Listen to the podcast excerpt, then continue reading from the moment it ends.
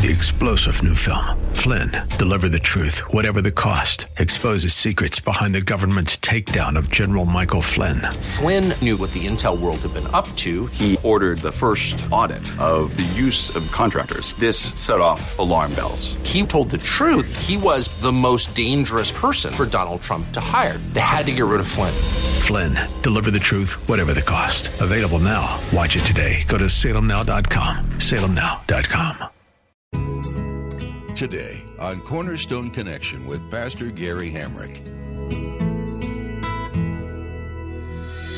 Real love is calling, listen, truth opens up your eyes. Mercy is waiting for you with every sunrise. He expresses a personal relationship with the shepherd. That, in other words, the Lord is not some distant God, He is not some impersonal force or some far removed being, but the Lord is my shepherd. And he cares for us and he is intimately acquainted with us. Even though there are seven and a half billion people on the planet, God knows you by name. He knit you together in your mother's womb. He loves you and he cares about you as an individual. The Lord is my shepherd.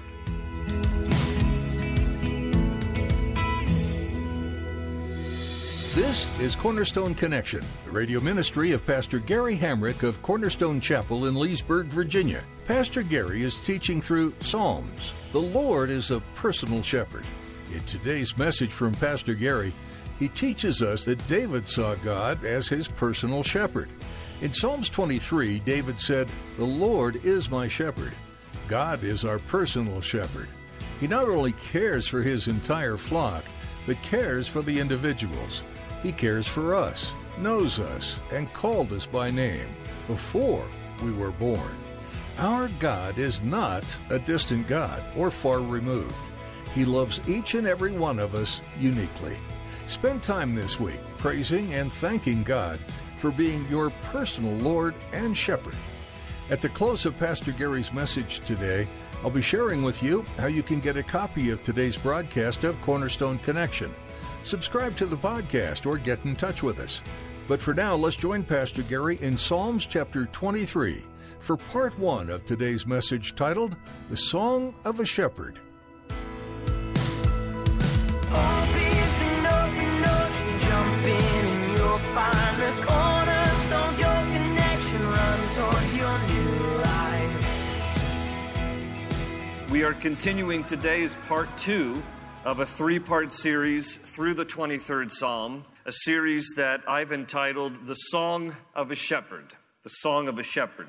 Psalm 23, probably one of, if not the most familiar psalm of all the Psalms. This chapter is written as an analogy. It is an analogy about how we are like sheep and God is like a shepherd who lovingly, tenderly cares for us. Psalm 23 was written by David, and long before David became a king, David was a shepherd.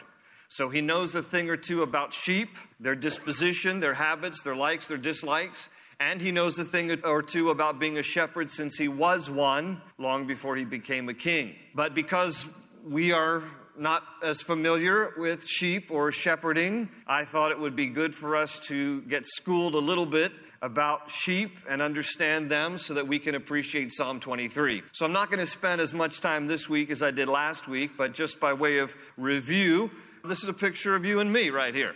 We are like sheep. The Bible describes us like sheep. It is not necessarily an endearing term, but it is to remind us that we have many similarities to sheep, since that analogy is used many times throughout the Bible, not just here in Psalm 23. Last week I mentioned to you these four things. Sheep are basically senseless, defenseless, fearful, and dirty.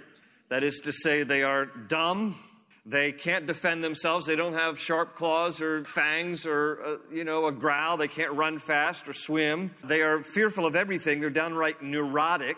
And uh, because they secrete this oil lanolin, everything sticks to their wool like Velcro. So they are these things senseless, defenseless, fearful, and dirty, and much more. But because they are these things, particularly the first three, because they are senseless and defenseless and fearful, it creates a natural bond between sheep and shepherd, where the sheep understand their complete dependence on a shepherd.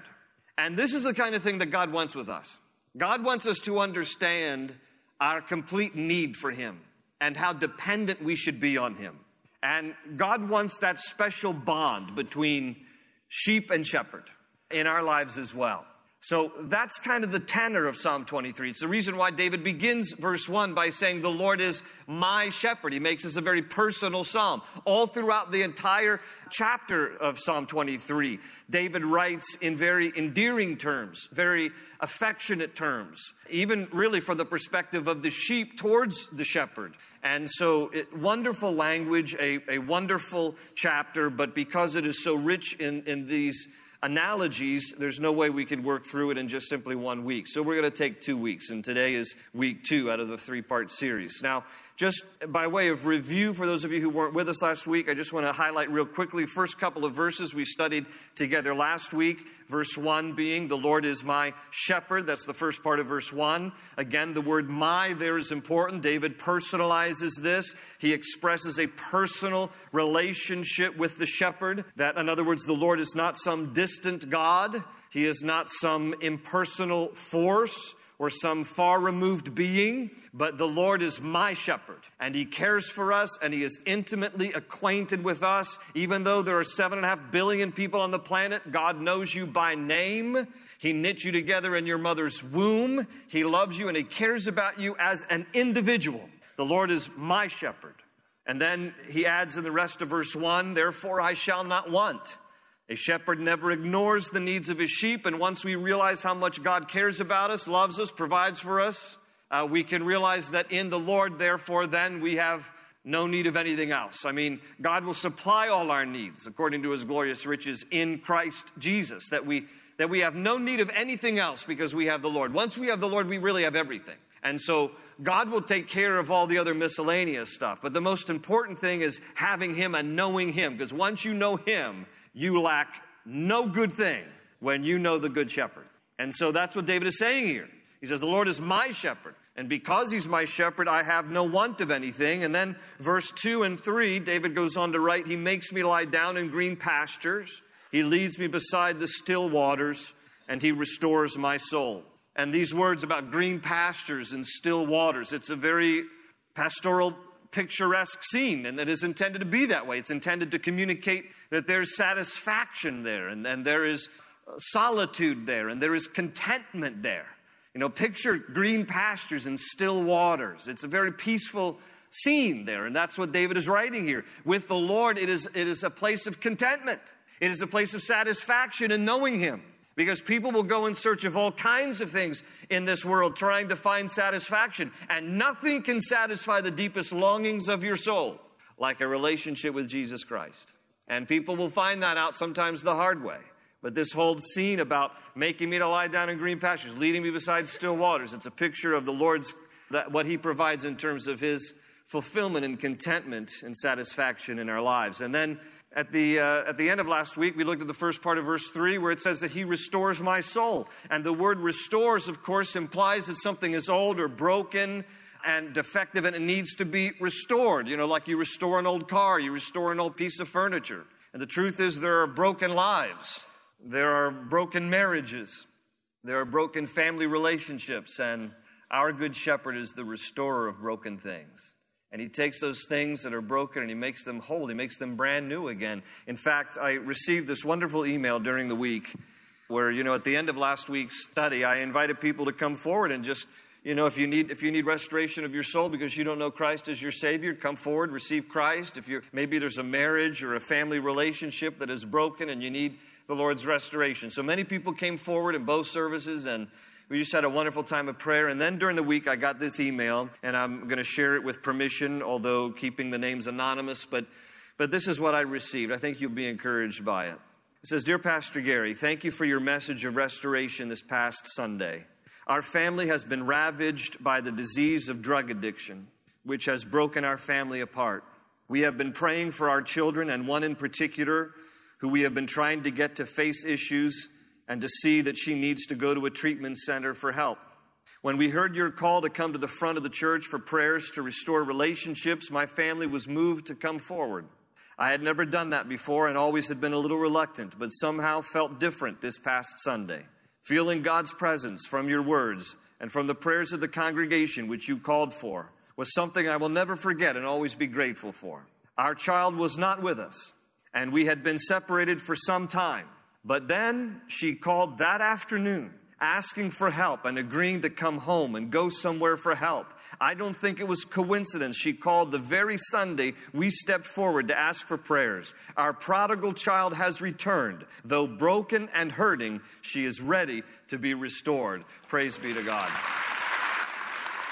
That's the kind of thing that God does, and sometimes not as quickly as that, but how wonderful it was that that very afternoon, after this family stepped forward and prayed and committed their relationship to the Lord and their family relationship to the Lord, and how, how God has been moving now in this family. So, so pray for them. Well, let me read through Psalm 23 once again as we start today's study. And, and today we're going to be looking at verses 3 and 4, but I'm going to read all of the 23rd Psalm. And again, I'm going to be reading from the New King James Version because this classic psalm needs a little King James to sound right, right?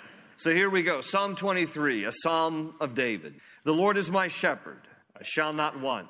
He makes me to lie down in green pastures, He leads me beside the still waters. He restores my soul. He leads me in the paths of righteousness for his name's sake. Yea, though I walk through the valley of the shadow of death, I will fear no evil, for you are with me. Your rod and your staff, they comfort me. You prepare a table before me in the presence of my enemies. You anoint my head with oil, my cup runs over. Surely goodness and mercy shall follow me all the days of my life, and I will dwell in the house of the Lord forever. Well, let's look at where we left off from last week. If you look at the last part of verse 3, this verse says, He leads me in the paths of righteousness for His name's sake. He leads me in paths of righteousness for His name's sake. Circle again or highlight in, in your Bibles the word me. Because again, I think it's important that we understand how David makes this deeply personal, as should we. He says, He leads me in the paths of righteousness. Typically, back in the day when David was shepherding, and even true today for shepherds in different parts of the world, a shepherd does not, unless the sheep has wandered, does not lead sheep individually. A shepherd leads a flock as a whole. But David departs from that language because he personalizes this. He says, But the good shepherd leads me individually, uniquely, personally, in paths of righteousness. So again, he stresses this very individual relationship that we can have with the Lord. I hope you see the Lord like that. I hope you recognize that he personally is acquainted with you, loves you individually, knows you by name and everything about us. And David writes here about the shepherd. He said, He leads me, not just the flock in general, though God does that with a lot of people, but uniquely to me, God leads me in the paths of righteousness. And then the other word important there for you to circle or to underline is the word leads. The shepherd leads me in paths of righteousness. A shepherd does not merely send the sheep off in a direction, a shepherd leads the sheep on paths that he chooses. This is a shepherd leading sheep because, again, going back to one of our bullet points from last week, sheep are senseless. And when they are senseless, they need someone to lead them. And so here's what typically would happen. The reason a shepherd needs to lead sheep is because left to their own, sheep will get on a wrong path and they won't even recognize that they're in harm's way. If, for example, a shepherd is up on a hill and the sheep are in a valley grazing and a shepherd calls for the sheep to come, the sheep will instinctively make a line from point A to point B to get to the shepherd, and it has no regard for what obstacles might be in the way. So there might be rocks and there might be crevices and there might be debris and briars and all kinds of stuff. But when a shepherd calls, the sheep is just going to be, okay, bah, and it's going to just go directly to the shepherd and it, and it won't make a zigzag path to avoid all the obstacles that are in harm's way.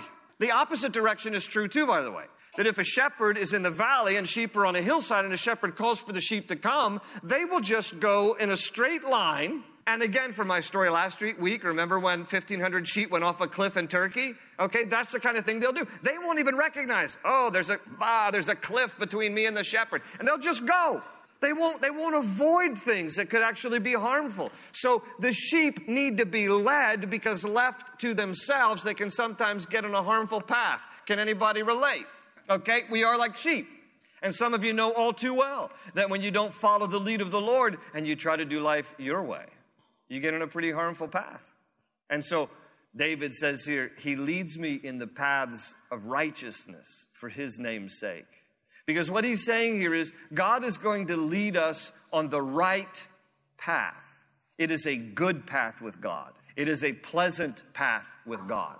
It is a straight path in the sense that it is unencumbered by things that will harm you. In fact, David would write later in Psalm 27 11, he said, Teach me your ways, O Lord, lead me in a straight path. Now, he doesn't mean a straight line like the sheep would do in trying to get to a shepherd. A straight path in biblical language means a path that has no obstacles. Lead me in a straight path. In other words, a path where I'm not going to be harmed, where I'm not going to have regrets. Lead me on a path that is straight in the sense of being a good path. And this is what God does with us. And this kind of language is used in other places in the Bible. For example, in Psalm 143:10. David says, Teach me to do your will, for you are my God. May your good spirit lead me on level ground. That's the idea behind the righteous path or a straight path that it is unencumbered, that it is level, that it is smooth. Isaiah the prophet would write in Isaiah 26 7 The path of the righteous is level. O upright one, you make the way of the righteous smooth. And so, this is the kind of thing that David is writing here in Psalm 23 about paths of righteousness. When we follow the lead of our Lord, our good shepherd will lead us on a good path, on a safe path, on a level path, a path that is smooth. It won't be a harmful path or a destructive path or a painful path or a regrettable path that most of us end up on when we don't follow the lead of the Lord in our lives and we try to do life our own way. Instead, God's path is a right path. Lead me in paths of righteousness. And notice it says in the rest of this verse, for his name's sake. For his name's sake. Why would God lead us in paths of righteousness for his name's sake? Why wouldn't he lead us in paths of righteousness for our sake? Well, the answer to that is this. What David is communicating through this passage is this that God is good to us, but it is not because it is based on our goodness or our character or our reputation, but it is based on His goodness and His character and His reputation. Aren't you glad that God doesn't respond to your need on the basis of how good you are? God responds to your need on the basis of how good He is. Aren't you glad that God doesn't love you on the basis of how lovely you are? Because some of us ain't all that lovely some days.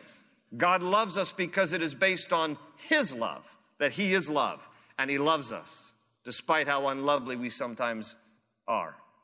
You see, the idea here is that what God does in our lives is not dependent upon us. You know, we are not helped, healed, saved, delivered. We don't receive all those things because there is some intrinsic value in us, but because it is all the value in Him. He is our protector, our healer, our provider, our Savior, because it is all about His namesake, His character, His reputation, that's why he does what he does for us. He leads us in paths of righteousness for his name's sake. And therefore, we need to follow his lead. We need to get on God's path.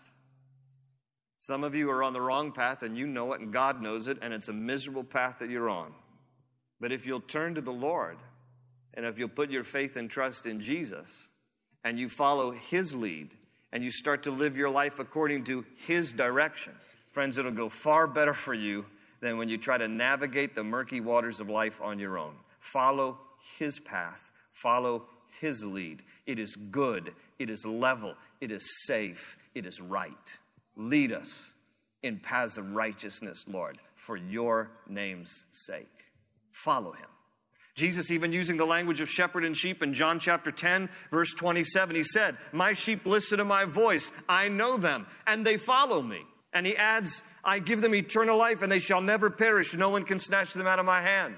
Jesus even talks about how people, people who really listen to him, they will follow him because they know his voice. You learn to incline your ear to the voice of the Lord the more you know him. You know how it is? You can walk in your house, and if a family member is already there, all you have to do is say, I'm home. They don't need to say, Who is it? They know your voice. You call a friend on the phone, forget we have caller ID now for everything, but you don't need to identify yourself because a good friend knows you just by your voice. And Jesus said, My sheep will know me. They will know my voice because you develop relationship with them and you begin to understand his leading and his direction in your life. I, I remember being in Israel several years ago and watching a shepherd with tending some sheep and it is amazing. There are some places in Israel when, where we go where it's almost like you're just going all the way back in time, and shepherds typically will still dress, many of them still dress and look like what you, you, would imagine they did 2,000 years ago. I mean, with, you know, the long robes and the, and the head scarf and the band and everything. And I remember one time watching, we, we were at a place in Bethlehem where they have the fields there, still the shepherd's fields. And I remember seeing a bunch of sheep together in a flock and a couple of different shepherds. And I thought that both shepherds were tending the same flock, but it turns out one shepherd peeled off and went a separate direction and starts leading out just the sheep of his flock. And it was interesting. All he had to do was walk about 20 yards and then turn around and start talking to them. And his sheep, unique to him, raised their heads, looked at him, and then walked off. The other sheep related to the other shepherd just stayed grazing. They didn't even move. It was very interesting. And the thing that struck me, two things was, isn't this interesting how those particular sheep that belonged to that particular shepherd knew his voice? And then the other thing that amazed me was how in the world does sheep know Hebrew? That was incredible. I don't understand that. I mean, I seriously did think. I was in Honduras one time and I saw a lady call for a dog in Spanish. So, how does that dog know Spanish? It's interesting how much we think in our native tongue that everything has to be in English. Like you think when you go to heaven that all people are going to speak your native tongue, don't you? Do you think in heaven people are going to all speak English? If your native tongue is English? I guarantee you, if your native tongue is Spanish, you're thinking, oh, yes, it's going to be Espanol hermano. Uh, I, I don't know. I think there's a heavenly language. Maybe we'll just all learn the same heavenly language and speak the same language. But whatever it is, you know, there, there I was in Bethlehem thinking, this is very unique that sheep know Hebrew. Mashlomcha. Well, Jesus says, My sheep know my voice and they follow my lead. If you're on the wrong path, open up your heart to the Lord Jesus and follow his lead. He gave his life on a cross for you. That's how much he loves you and He wants to lead you on a right path. And it's never too late. I don't care how young you are or how old you are. It's never too late to get your life right with the Lord. Well, into verse 4, he said this Yea, though I walk through the valley of the shadow of death, I will fear no evil.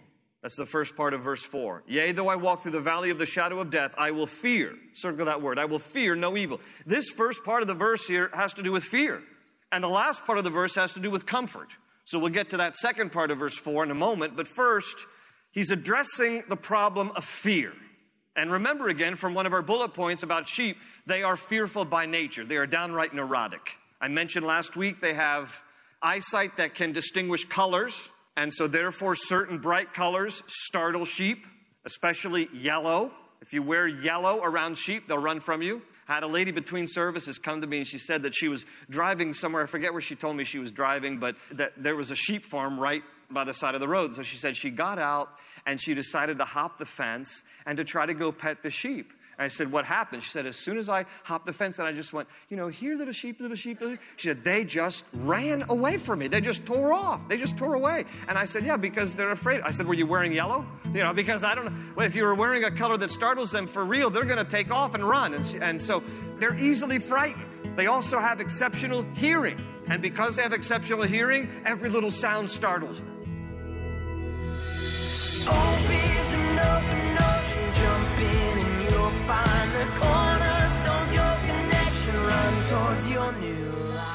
Each psalm we read is intended to point us to one thing the sovereignty of our Creator. Through pain, tears, joy, and praise, we meet a new characteristic of God with each new chapter. Though we don't know the melodies that accompany this collection of old, we benefit from the deeply passionate and poetic words. We hope your soul has been touched by the teaching you heard today on Cornerstone Connection. Pastor Gary Hamrick will return soon with more from this Old Testament book. But in the meantime, you'll be able to find additional messages at cornerstoneconnection.cc. We'd like to encourage you to download our mobile app while you're there so you can stay connected to God's Word wherever you happen to be. Each day can be made brighter by the love and power of our Lord. And it's so convenient to have it right at your fingertips. If you live in or are visiting the Leesburg area, we'd love for you to come be a part of our weekly worship services on Sundays. Cornerstone Chapel meets at 8:30, 10, and 11:45 a.m. each week. Or try our Wednesday night Bible study at 7 p.m. For directions and more information, visit cornerstoneconnection.cc. That's all for today, but be sure to join us next time for another in depth look at the Psalms, right here on Cornerstone Connection. Soul, that you've got no place to go, but still you know, you're not alone.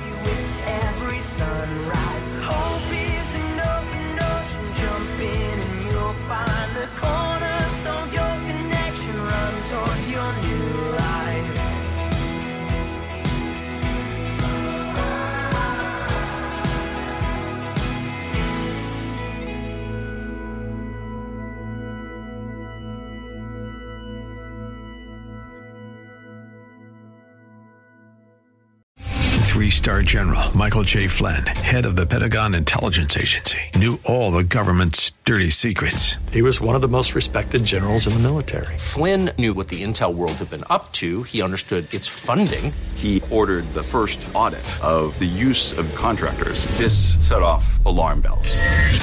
The explosive new documentary, Flynn, Deliver the Truth, Whatever the Cost, uncovers the facts behind this scandal. Flynn told the truth. He was the most dangerous person for Donald Trump to hire. I find out the worst enemy that I'm going to face in my life is right here in America. They took my assessment and they wanted me to change it. And I was like, I'm not changing it. They had to get rid of Flynn. With in depth interviews, archival footage, and never before seen personal records of the man behind the headlines. I just felt like I was drowning. Flynn, Deliver the Truth, Whatever the Cost. Available now. Watch it today. Go to salemnow.com. Salemnow.com.